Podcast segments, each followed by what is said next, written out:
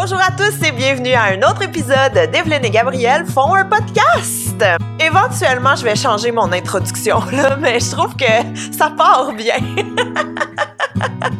Je me présente, Gabrielle Caron, en compagnie de mon amie et co-animatrice et historienne, Evelyne Ferron. Bonjour! Bonjour! Aujourd'hui, on a un sujet qui nous a été demandé par un auditeur et j'ai aucune idée. J'ai aucune idée c'est quoi. Je suis même pas sûre que je suis capable de le dire comme faux. C'est Gilgamesh. Oui, Gilgamesh. C'est ça? J'accepte, oui. Gilgamesh. Gilgamesh. Accepté. Phew, je peux Accepté. rester au balado. Voilà!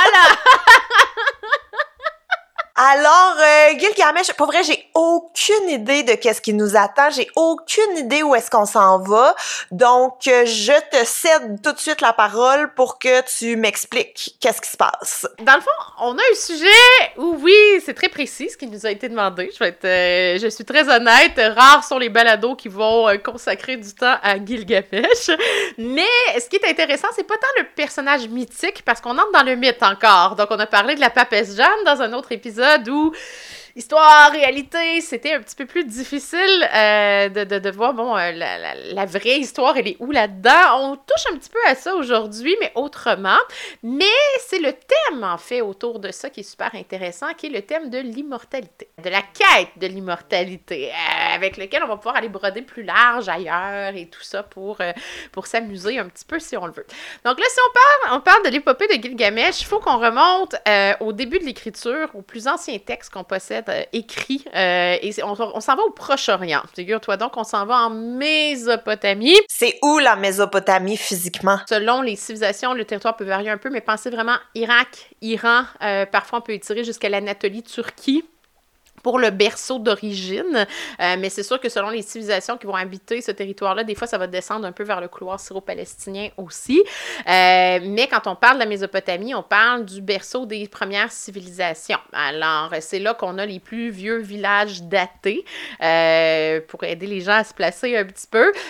Donc, là où il y a eu les, les premières traces de sédentarisation, les premières traces de pratique aussi de l'agriculture, mais surtout d'organisation en village et éventuellement en ville. En quelle année? 10 000 avant notre ère, on peut commencer à parler euh, des, plus anciens villages, euh, s'en allant vers les premières villes aussi. Donc, on va parler d'un village qui s'appelle Jéricho. Euh, le nom n'est pas lié du tout au site biblique. Ben, enfin, à l'origine peut-être, mais aujourd'hui, on n'est pas dans le bon secteur, je vous le dis tout de suite, où on avait des premières habitations regroupées, donc des gens qui ont décidé de vivre en communauté, de se sédentariser, d'habiter là de manière permanente pour produire leur nourriture, donc euh, cultiver. On est vers, euh, c'est ça, 10 000 avant notre ère. Et après ça, ben, tu vas avoir aussi ce qu'on appelle le site de Çatalhöyük, euh, qui est situé en, Tu- en Turquie, où tu vas avoir des, des premiers villages, mais où on va avoir les premières traces d'urbanisme, où là, on va se dire, ben là, faire des grosses on- rondes collées les unes sur les autres, c'est peut-être pas pratique. On pourrait peut-être séparer les habitations par une rue pour pouvoir transporter du matériel, se protéger du soleil, aussi créer de l'ombre à certains endroits, tu sais, ce genre de choses. Donc, quand on parle de la Mésopotamie, on parle donc des toutes premières civilisations, euh, juste un peu avant l'Égypte. L'Égypte va suivre de pas très loin. Donc, l'Égypte et la Mésopotamie, on parle souvent du fameux croissant fertile où euh, on est passé effectivement de nomades à sédentaires et de chasseurs-cueilleurs à euh, producteurs de sa nourriture. Donc, c'est le début du néolithique. OK, jusqu'à date, tout le monde va bien? Tout le monde comprend tout ce qui se passe? Tout le monde me suit, ça va? Et en Mésopotamie, ben là, vous allez avoir les plus anciennes civilisations. Donc, ça veut dire que euh, la culture d'un secteur de Mésopotamie va devenir tellement importante qu'elle va se répandre sur un grand territoire pendant une bonne période de temps. Donc, on va avoir euh, la civilisation d'Uruk, qui est la première qu'on connaît, qui a un lien donc avec notre ami euh, Gilgamesh. Et ensuite, ben, ce sont les Sumériens. Les Sumériens qui vont commencer leur histoire à peu près vers 3100 avant notre ère en Mésopotamie, qui vont conquérir pas mal tout le territoire entre les deux fleuves, parce que Mésopotamie, ça veut dire entre deux fleuves, Mésopotamos en grec. Et les deux fleuves, c'est le Tigre et l'Euphrate. Euh, et euh, entre ces deux fleuves-là, ben, c'est là vraiment que les Sumériens vont euh, développer un système de cités-États. Donc, ce sont des villes avec chacune un roi ou un chef, tout dépend de la taille, à sa tête, une divinité souvent principale associée à tout ça. Et nos Sumériens nous font un cadeau euh, il développe l'écriture. Mais l'écriture comme nous, on connaît avec des lettres et tout, ou c'est écrit avec des symboles? Non, pas avec des lettres. Euh, en fait, c'est ce qu'on appelle une écriture cunéiforme, mais c'est phonétique et syllabique comme un système alphabétique. Je te précise, les Sumériens, leur évolution vers l'écriture, je dirais, au son est quand même un peu plus longue qu'en Égypte.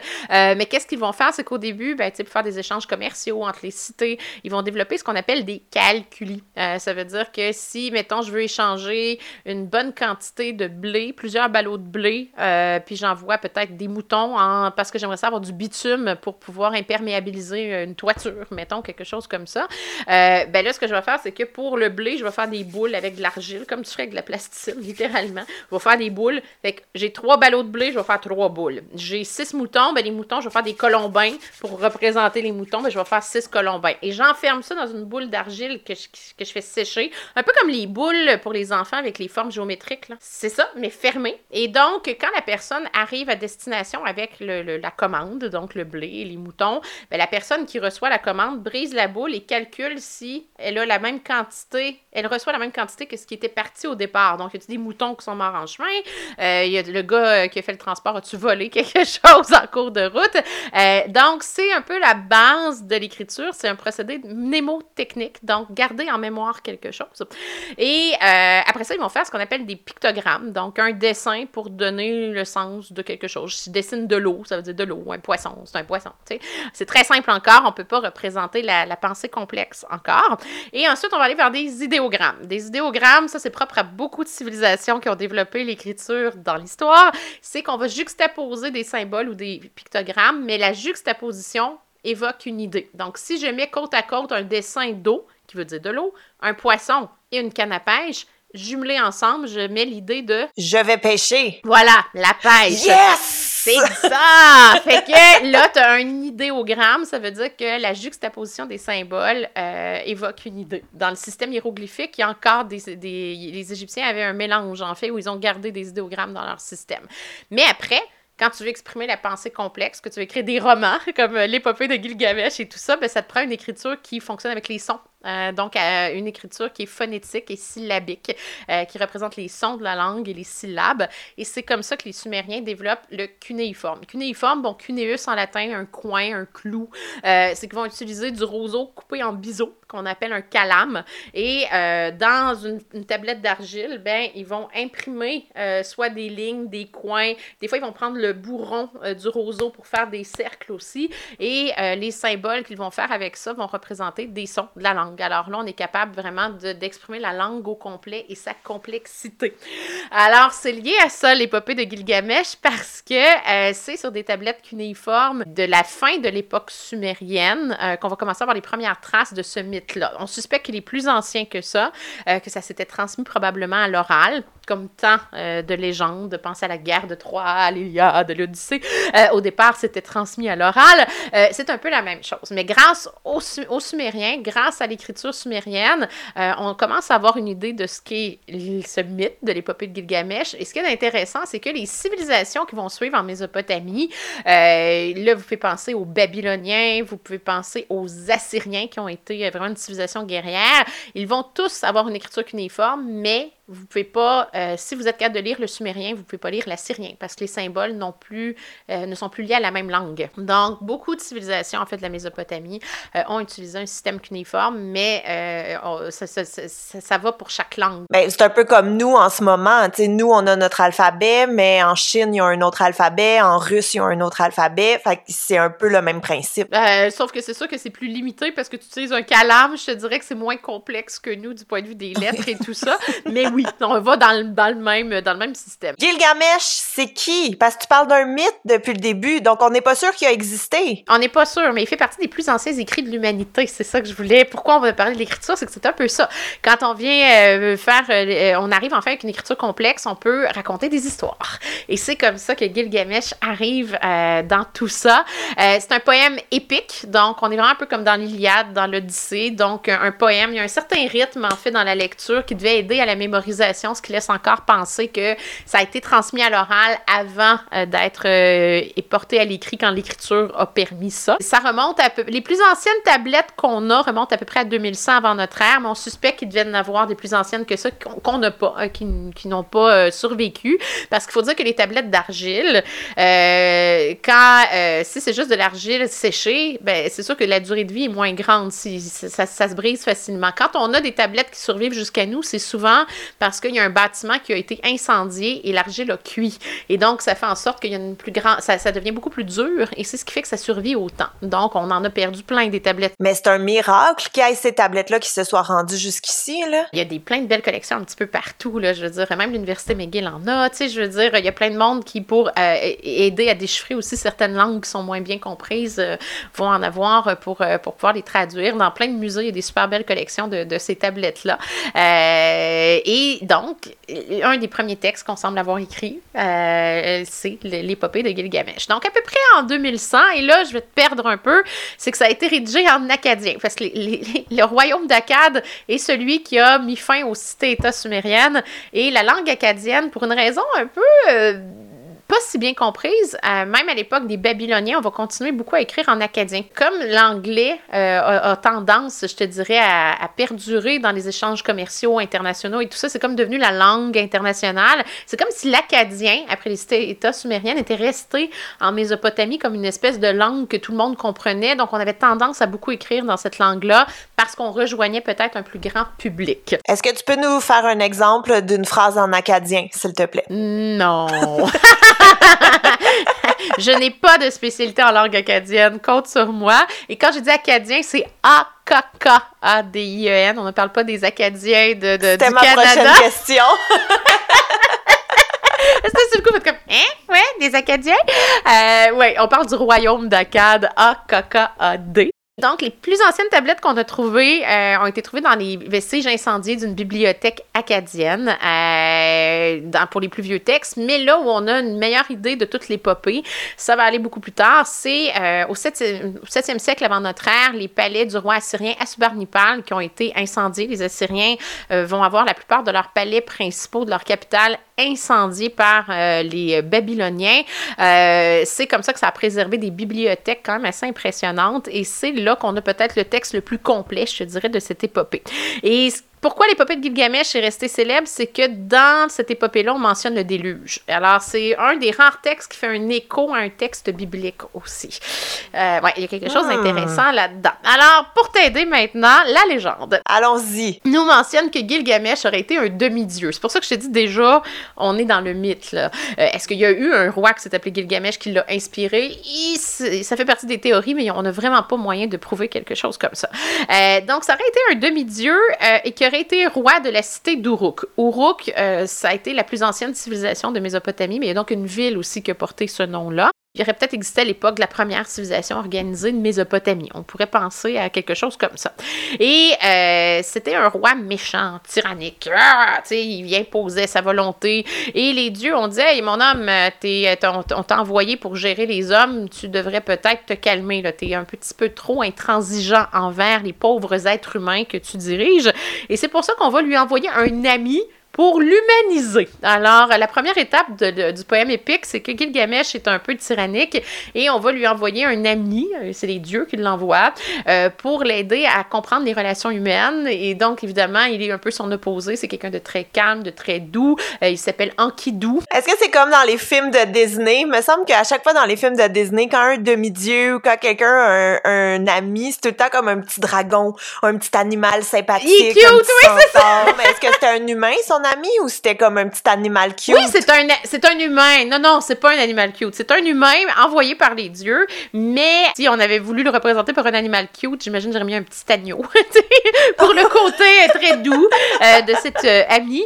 Et ils vont développer vraiment une très, très grande amitié et euh, il va mourir en Kidou. Et c'est là que commence vraiment le côté épique de Gilgamesh qui va quitter Uruk et qui va partir à la quête de, du remède contre la mort. Il est à la recherche de l'immortalité Euh, parce qu'il ne digère pas, en fait, que son l'amitié avec Enkidu se termine par la mort euh, de son ami. Et c'est là vraiment qu'on entre plus dans le côté euh, épique, où c'est une quête qui est ponctuée de toutes sortes d'aventures selon les tablettes qu'on a.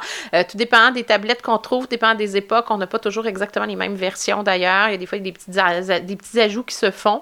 Et il, il, part au bout du monde connu. À l'époque, c'est sûr que le monde connu n'était pas très loin, il faut que je te le dise. mais il trouve pas le secret de l'immortalité et lui, il est capable de communiquer avec les dieux parce qu'il est un demi-dieu lui-même. Et euh, les dieux vont lui dire écoute, euh, on t'a mis sur terre pour que tu gères les êtres humains. Il faut que tu comprennes que la mort fait partie de la nature, même c'est la réalité humaine. Si tu observes la nature autour de toi, euh, éventuellement les arbres, éventuellement euh, les, les, plein, plein d'éléments naturels meurent de leur belle mort, puis il y a d'autres choses qui naissent après. C'est le cycle de la vie. C'est un peu ce qu'on essaie d'expliquer, en fait, à Gilgamesh. Il n'est pas content, et donc, euh, dans cette espèce de quête vers le bout du monde, c'est sûr qu'il va essayer de trouver, bon, des... on pourrait parler d'un élixir. C'est souvent ça l'idée, hein? Il doit avoir un médicament qui va nous permettre de vivre très, très vieux. Euh, il y a des tablettes euh, sumériennes, il y a une liste royale sumérienne qui le mentionne. Donc, on se dit, est-ce qu'il a vraiment existé comme roi? Il est devenu mythique? Et si la liste est bonne, il aurait vécu jusqu'à 126 ans. Ce qui quand tu remontes aux années 3000 avant notre ère à peu près, était assez impossible. Merci. Ouais, il aurait vécu 126 ans. Euh, donc, aurait-il trouvé le secret de l'immortalité? Est-ce que, bon, tout dépend des variantes qu'on a des interprétations de ce texte-là. Il y a aussi cette idée que les dieux lui ont permis de vivre un peu plus longtemps parce que, ben, il s'est comme amendé aussi de, euh, de ce qu'il a fait de mal au début et euh, sa quête, ben, lui a permis de comprendre l'humanité. Qu'est-ce qu'être humain? C'est éventuellement accepter qu'on meurt. Que c'est, on a un temps limite finalement. Euh, autant en profiter. Donc, c'est pour ça que l'épopée de Gilgamesh est, célèbre, mais elle est célèbre aussi parce que dans sa quête, on va faire mention du fait qu'à un moment donné, les eaux ont monté vraiment, vraiment, vraiment haut, euh, au point où ça va recouvrir des montagnes dont on va ne voir que le sommet. Et euh, comme on parle quand même de ce mythe d'un déluge qui a couvert quand même une bonne partie de ce qu'on appelle le Proche-Orient, il faut dire que le Proche-Orient, c'est pas juste la Mésopotamie, c'est le couloir syro-palestinien. Donc, les textes hébraïques, l'Ancien Testament qui mentionne le déluge, Noé et tout ça, euh, ben c'est sûr que là, il y a des parallèles à faire euh, dans ce cas-là. Euh, c'est sûr que j'ai pas les données scientifiques à vous donner parce que c'est quand même très précis aussi, mais il y a beaucoup de recherches qui ont été faites, entre autres en géologie, en climatologie, pour vérifier est-ce qu'on a eu, en fait, des changements climatiques ou des pluies torrentielles à un niveau où l'eau aurait pu monter aussi Mais ils sont capables d'aller chercher ça, même si ça fait 10 000 ans? Ben oui, parce que tu as des traces géologiques de tous les phénomènes, je te dirais, qui laisse des traces. Puis je veux dire, un déluge de cette ampleur-là, c'est sûr que ça va laisser des traces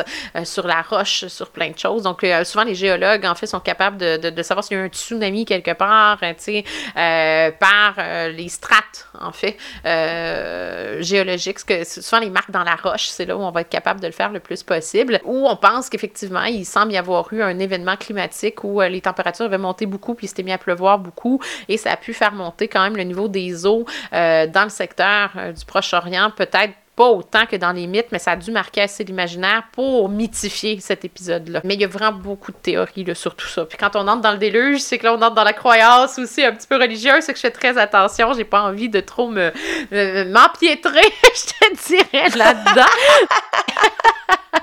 Mais ça reste que ce sont les deux facteurs qui expliquent que les gens souvent s'intéressent à l'épopée de Gilgamesh. Euh, c'est cette quête de l'immortalité d'une part, parce que c'est un poème aussi, donc c'est décrit de belle façon, c'est émouvant aussi quand tu le lis. Et d'autre part, ben, c'est qu'on a un texte qui corrobore un texte biblique, ce qui arrive pas souvent, sur un épisode qui euh, marque un peu l'imaginaire. Noé, l'arche, euh, le déluge, une destruction d'une partie du monde par une montée des eaux. C'est sûr que ça vient euh, rendre Gilgamesh terriblement célèbre. Donc, il entre dans l'histoire de l'immortalité. Mais tu parlais qu'on peut le lire. Est-ce qu'il y a un livre? Comment il s'appelle, son poème? Épopée de Gilgamesh. On peut le trouver à la librairie. Là. Ça peut s'acheter dans des petites collections, ça peut se lire en ligne. Il y a plusieurs traductions. C'est parce que le problème, c'est que on ne sait pas si on a le texte complet. On, comme je te dis, à chaque tablette, à chaque découverte archéologique qu'on fait, euh, des fois, il y a des petites variantes dans ce mythe-là aussi, euh, parce que ça a été écrit, mais il y a tellement de gens qui en ont écrit des variantes que quand c'est un mythe, euh, tout le monde change quelque chose ou ajoute un chapitre, etc.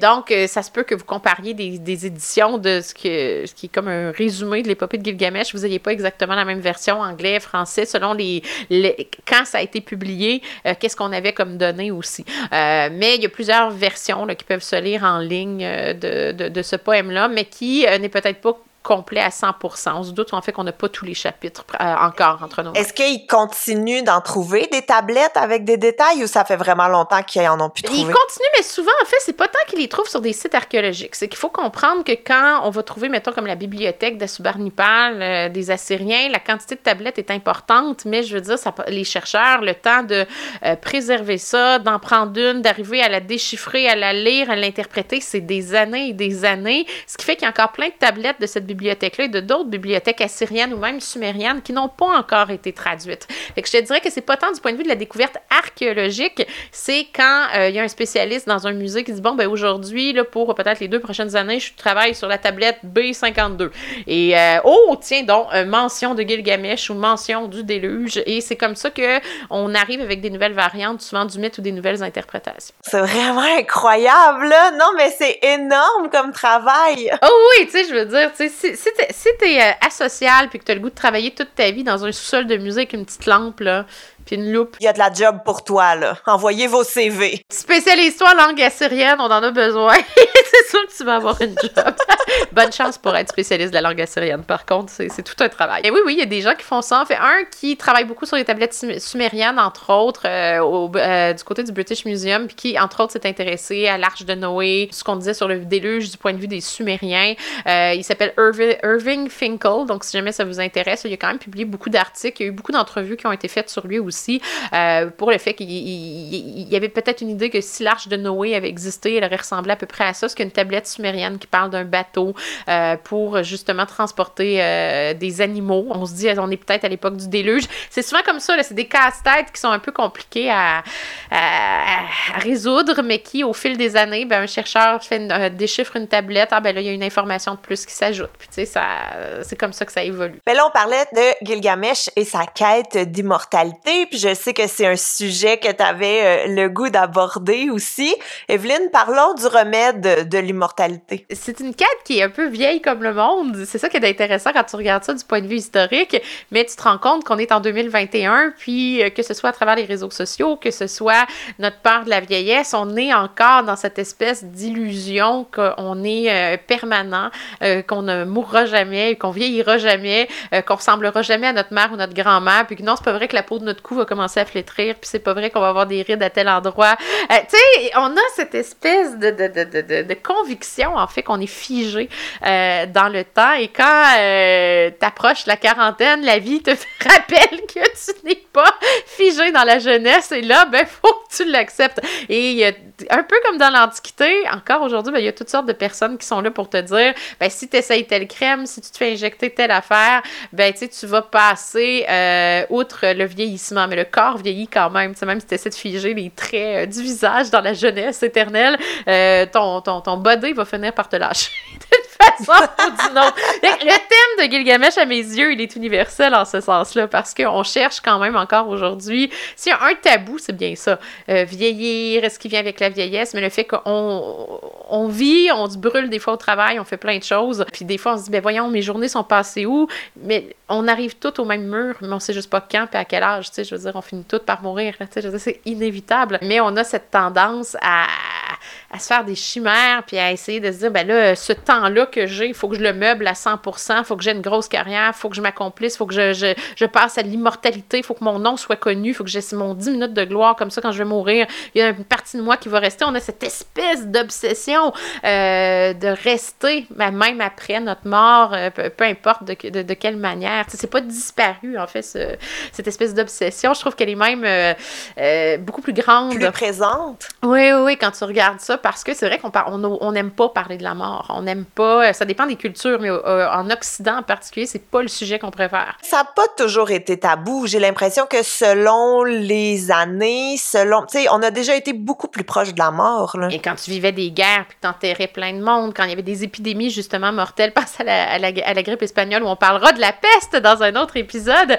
Euh, je veux dire, quand tu côtoies la mort de très très près et par centaines, que je veux dire, les gens meurent euh, en grande quantité, euh, c'est sûr que là, elle devient omniprésente. Nous, on vit à une époque où on n'a pas vécu de grands drames nécessairement. Je veux dire, là, la pandémie nous a comme montré que la vie était capable des fois de dire tes plans, là, fuck it. je vais te les bouleverser sur un temps record. on avoue qu'on est des générations qui n'avaient pas beaucoup eu, vécu des choses comme ça, euh, contrairement peut-être aux générations précédentes. Fait même si la pandémie ne euh, nous rappelle pas tant qu'on est mortel, elle nous rappelle que la nature peut réussir, même en 2021, malgré notre technologie, malgré tout, à, à arrêter complètement nos vies et à les transformer, parce que c'est ce qui est en train d'arriver pareil.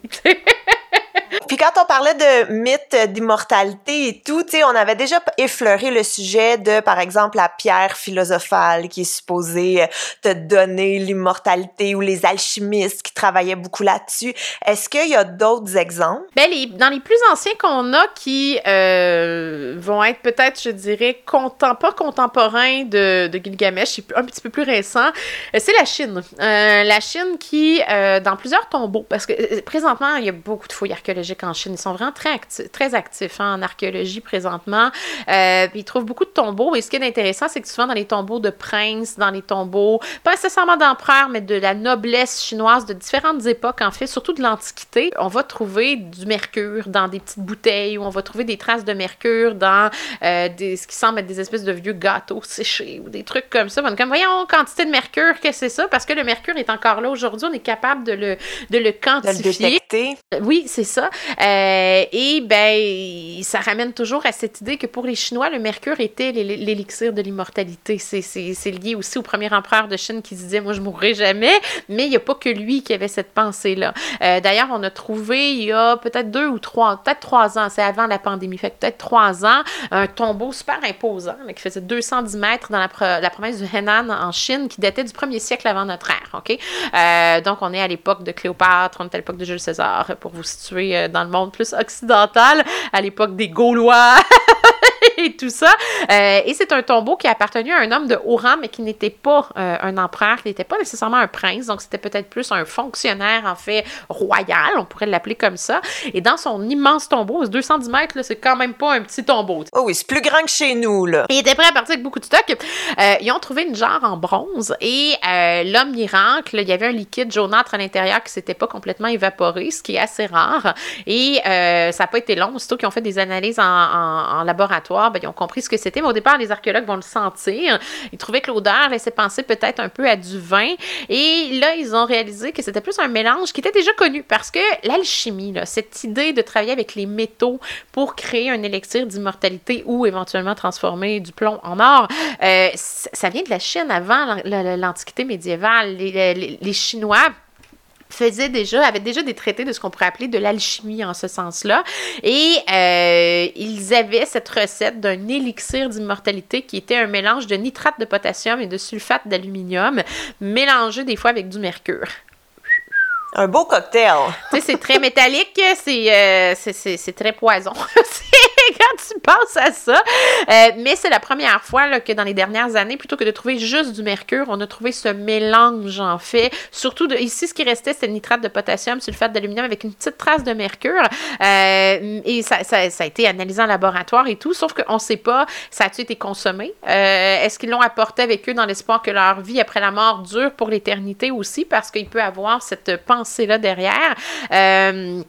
On le sait pas. Mais je veux dire, ça surprend pas tant que ça parce qu'on a des traités, comme je te disais, d'alchimie, entre autres des traités taoïstes euh, du premier siècle avant notre ère. C'est parmi les plus anciens euh, où on parle de ces recherches-là en alchimie, où on pense que si on, est capable de travailler avec les métaux et de transformer leur nature, on peut obtenir un élixir qui va permettre d'allonger la vie au minimum. Fait qu'on essaie de fondre les métaux avec leur point de fusion, de les mélanger, mais cette fois-ci, on fait pas des alliages pour faire des épées ou quoi que ce soit. On veut les garder liquides pour euh, qu'ils soient consommés Et c'est sûr que euh, ils ont essayé d'autres choses. Tu sais, l'or, ingérer de l'or, là. C'est de là qu'est né le Goldschlager.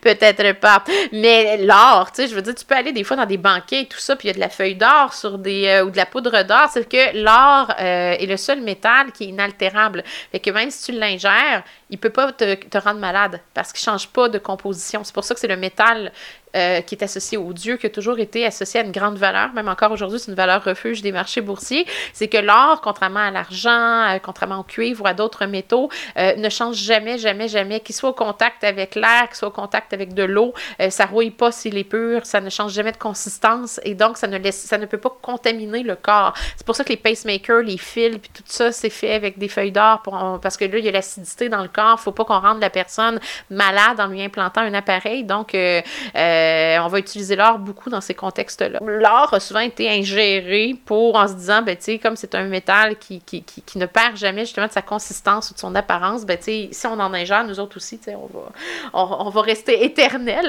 c'est tellement drôle les liens qu'il faisait, puis tu sais, les amalgames, puis le raisonnement qu'il y avait, parce qu'aujourd'hui, personne se dirait, je vais manger des croquettes d'or, puis je vais vivre éternellement. Là. Attention!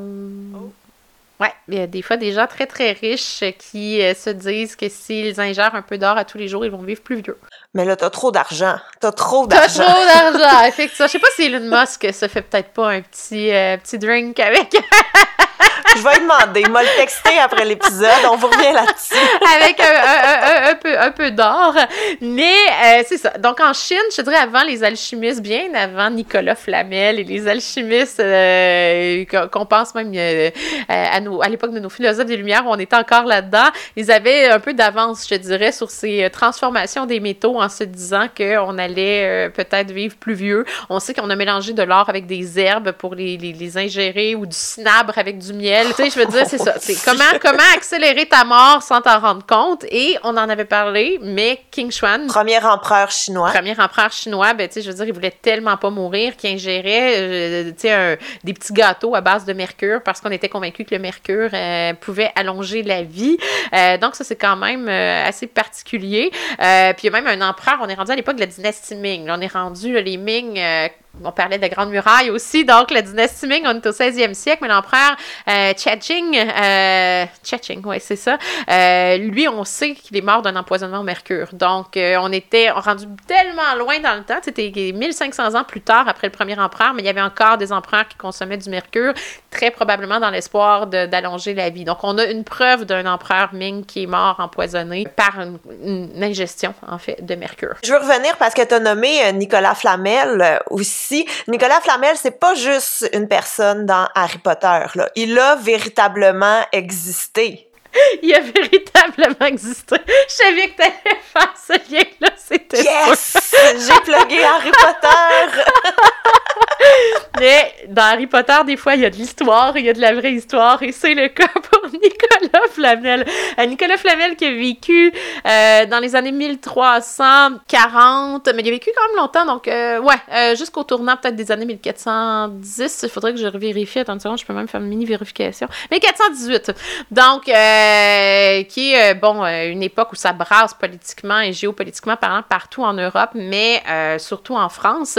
et oui, il a existé. Euh, on sait en fait qu'au départ, c'est un homme qui faisait des investissements immobiliers dans la paroisse Saint-Jacques. Tu sais, je veux dire, bon, on est vraiment à Paris, on est en France. Euh, on le trouve dans les archives euh, parisiennes. Souvent ses initiales, FN. Il est facile à trouver, il existe. Là, tu sais, je veux dire, il n'est pas mythique ici. Il est vraiment un personnage tu sais, qui a laissé des traces dans les archives, justement parce qu'il faisait des investissements et tout ça. C'est un homme, donc, qui avait des moyens financiers. quand tu es dans les investissements immobiliers, ça veut dire que ça va, relativement bien nanti aussi.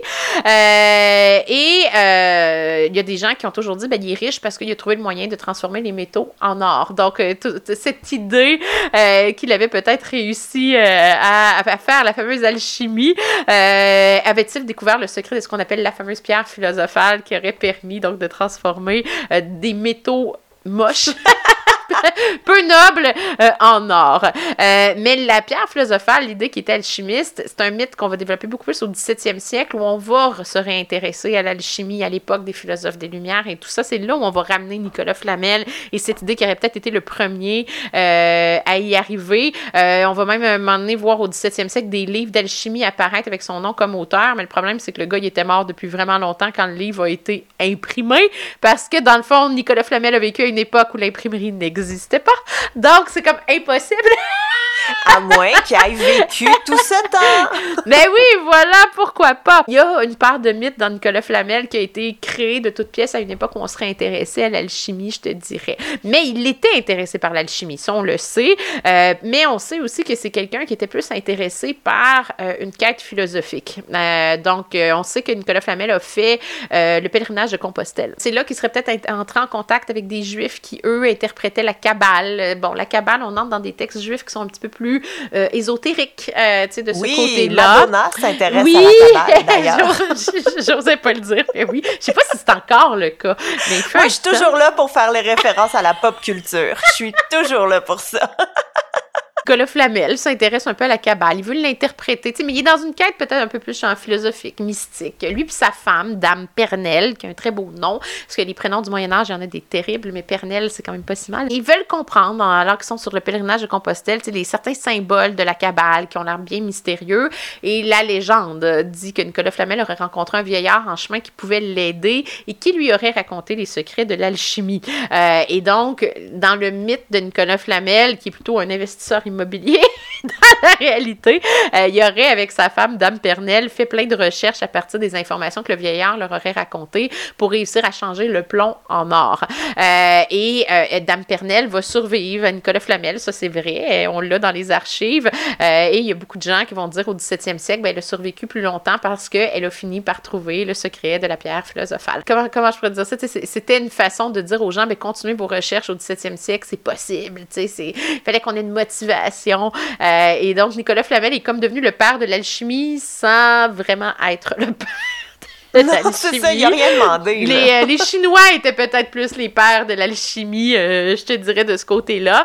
Euh, mais c'est sûr que ça va avec d'autres. On est à une époque, il a vécu une époque quand même où cette espèce de fascination pour la jeunesse éternelle était déjà là. c'est l'époque des croisades aussi, on est vers la fin par contre, mais il y avait eu des croisades, on, est, on commence à voyager vers des mondes étrangers, ce contact-là avec le, Moyen-Orient pour l'Europe, ça a quand même bouleversé beaucoup de choses. C'est des croyances différentes, c'est des, des des, cultures différentes. Le Proche-Orient est beaucoup plus lié à l'Orient aussi. Donc, euh, tu sais, on est entré en contact avec beaucoup de choses. Et c'est là qu'on va même entendre parler euh, de l'existence d'une source d'eau magique qu'on appelle la fontaine de Jouvence. Bon, sais jamais su ce qu'elle était, cette fameuse euh, fontaine de Jouvence.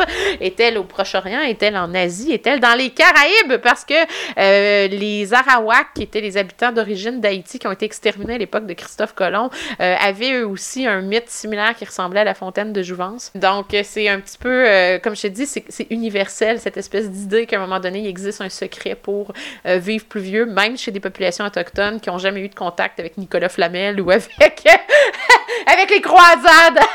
mais c'est ça, mais il y a comme plein d'idées qui, tu sais, on dit souvent là, que les idées sont dans l'air, tu sais, que tu peux avoir une idée, mais quelqu'un à l'autre bout de la planète peut avoir la même idée juste parce que c'est dans l'air du temps. Mais j'ai l'impression que c'est un peu ça, la fontaine de jouvence. sais, ça me fait penser, et là je m'en vais complètement ailleurs là, mais ça me fait penser au phénomène du Yeti. Tu sais, le Yeti, il y en a sur chaque continent.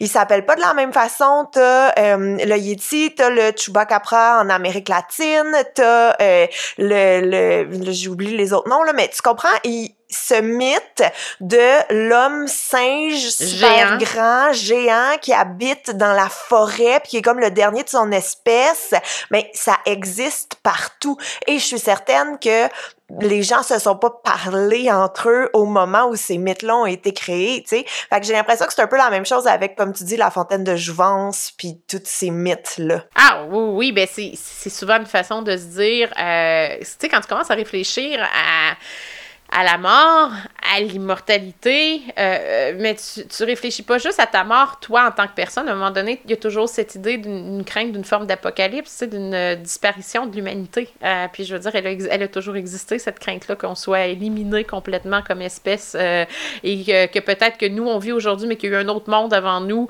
dont il reste justement un, monstre du Loch Ness ou un, tu sais, c'est dans le même, le, même univers, tu sais. Ben, ou l'Atlantide, j'imagine, là. L'Atlantide, c'est un peu différent parce que c'est plus Platon qui en parle comme une civilisation qui a été euh, éradiquée par une éruption volcanique. Fait que c'est plus euh, limité comme espace plutôt que l'humanité, mais il y aurait beaucoup de savoir, effectivement, selon Platon, que ce serait perdu à ce moment-là euh, avec l'Atlantide. Mais alors que quand tu parles du Yéti ou des choses comme ça, cette idée aussi de, on revient au mythe du déluge, que le monde peut être éradiqué complètement après une catastrophe naturelle. Qu'est-ce qui en reste après? Qui arrive après?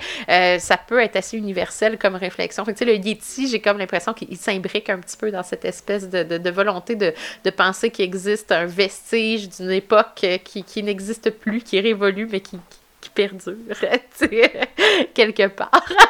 Eh, vraiment, et eh, je vais en profiter pour plugger un autre balado dans notre balado. C'est, oh, je le sais, sacrilège. Mais euh, parce que c'est quelqu'un sur Facebook qui me l'a recommandé et je dois avouer que euh, je le dévore depuis que je l'ai découvert. Ça s'appelle Dossier bizarre, donc dossier avec un S, bizarre avec un S, et ça s'intéresse à plein de trucs inexpliqués ou irrésolus. Fait qu'il peut autant avoir comme un meurtre qui a été commis en 1930 dont on n'a aucune idée de qu'est-ce qui s'est passé. Ils peuvent parler aussi des fois des pyramides, ils peuvent parler de l'Atlantide, ils peuvent parler... Non, je sais que les pyramides, ça a existé, mais ils s'intéressent aux théories qui sont venues. Evelyne me fait des gros yeux. Mais ils s'intéressent aux théories. Ils ont parlé du Yeti, ils ont parlé euh, du, de, du village aussi, là, où tout le monde a disparu, Ranoki. Ranoki, oui, oui, euh, aux États-Unis. Exact. Donc, tu sais, ça s'intéresse, ça va, ça tire vraiment dans toutes les directions. Et il y a beaucoup de choses dont on a parlé qui, eux, ont vraiment consacré des épisodes complets d'une heure là-dessus. Donc, si ça vous intéresse, je vous suggère d'aller vous abonner à Dossier Bizarre, mais aussi de continuer de nous écouter, là, comme aller les écouter après. Voilà, c'était ma plug. C'est correct? ben, Evelyne, on va, je pense, terminer ou il y avait d'autres choses que tu voulais ajouter sur l'immortalité, sur Gilles, Gil, j'ai de la tout le temps. Ah, je te jure. Gilgamesh. Sur Gilgamesh et sur l'immortalité, est-ce qu'il y a d'autres choses que tu voulais ajouter? Ben, il existerait en France un alcool qui serait aussi associé à l'immortalité. Donc, juste pour vous ajouter des éléments de recherche supplémentaires si le sujet vous intéresse, euh, on parle de la liqueur de Chartreuse. Je sais pas si tu as déjà entendu parler de ça. Non, jamais. On dit en fait que euh, en tournant du 17e siècle, euh, il y a en fait un marquis qui s'appelait François Hannibal d'Estrée, si je ne me trompe pas. Euh, il avait remis aux moines d'un monastère qui s'appelait la Chartreuse de Vauvert à Paris euh, la recette d'un élixir de longue vie. Fait que tu vois, ça a toujours comme euh, été un petit peu partout, qui est devenu la liqueur de Chartreuse, parce que c'est un alcool, c'est un digestif que tu peux consommer. Fait que si jamais tu veux vivre éternellement, ben tu peux boire un digestif qui s'appelle la... Et ça, on trouve ça à la SAQ, j'imagine? Oui, probablement pas dans toutes les SAQ, euh, par contre, parce que euh, en plus, il appelait ça de la liqueur de santé, euh, parce qu'il disait que ça aidait à allonger la vie. Donc, l'idée aussi que l'alcool... Rappelons-nous aussi qu'à une certaine époque, il prescrivait des cigarettes, là, tu sais. oui, quand tu penses au laudanum, c'était vraiment quel médicament... pour créer une dépendance et assommer quelqu'un.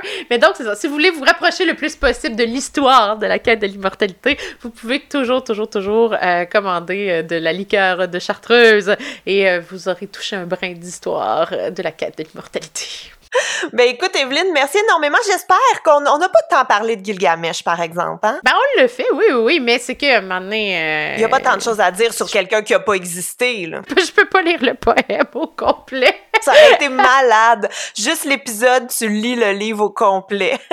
Donc, eh ben, Evelyne, merci énormément de nous avoir partagé tes connaissances. Mon grand plaisir. Et merci à vous à la maison de nous avoir euh, écoutés et on se dit à très bientôt pour un autre épisode d'Evelyne et Gabriel font un podcast. Bye! Au revoir!